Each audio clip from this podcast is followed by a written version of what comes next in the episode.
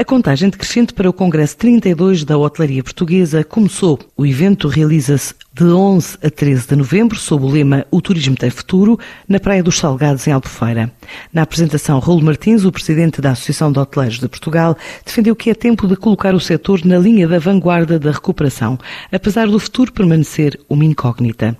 Sabemos bem os riscos que corremos ao organizar um congresso já em 2021 e presencial sobretudo pelo facto de estarmos demasiado envolvidos com a temática da pandemia, o que poderia levar a que nos focaremos no passado recente e no presente. Mas também sabemos que é chegado o momento de debater o setor e o que queremos para ele no futuro. E é disso que vamos tratar. No momento em que é quase certa a retoma a partir de 2022, não somos só nós hoteleiros que o dizemos, vários especialistas e organismos internacionais apontam nesse sentido. É tempo de analisarmos naturalmente as lições aprendidas, mas, sobretudo, apontar caminhos que coloquem o turismo na linha da frente da recuperação económica de Portugal, como no passado recente aconteceu.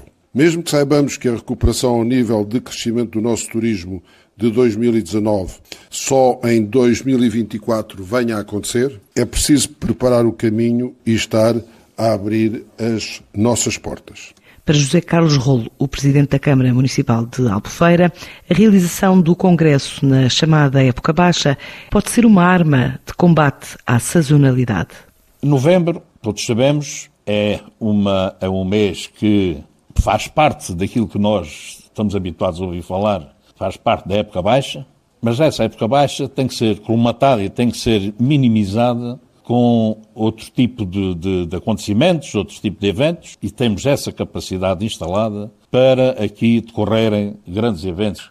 E, e os Salgados, o Palácio de Congressos do Grupo NAU, com certeza que será um ótimo sítio para essa reflexão, para esse estudo, para essas constantes relações interpessoais entre os seus participantes e prevê-se cerca de 500 participantes, o que não é pouco. Portanto, nós temos aqui então as condições todas para que nesses três dias de novembro uh, futuro possa realmente fazer-se aqui um grande congresso e que se tirem dali os resultados e conclusões que sejam depois frutíferas para o futuro. Desde o início da pandemia até final de 2021, o impacto da Covid-19 no turismo deverá representar uma quebra perto dos 4 mil milhões de euros na economia mundial, mas a vacina pode ajudar a colocar Portugal no grupo de países com menores perdas, tal como divulgou no início do verão a Conferência das Nações Unidas para o Comércio e Desenvolvimento.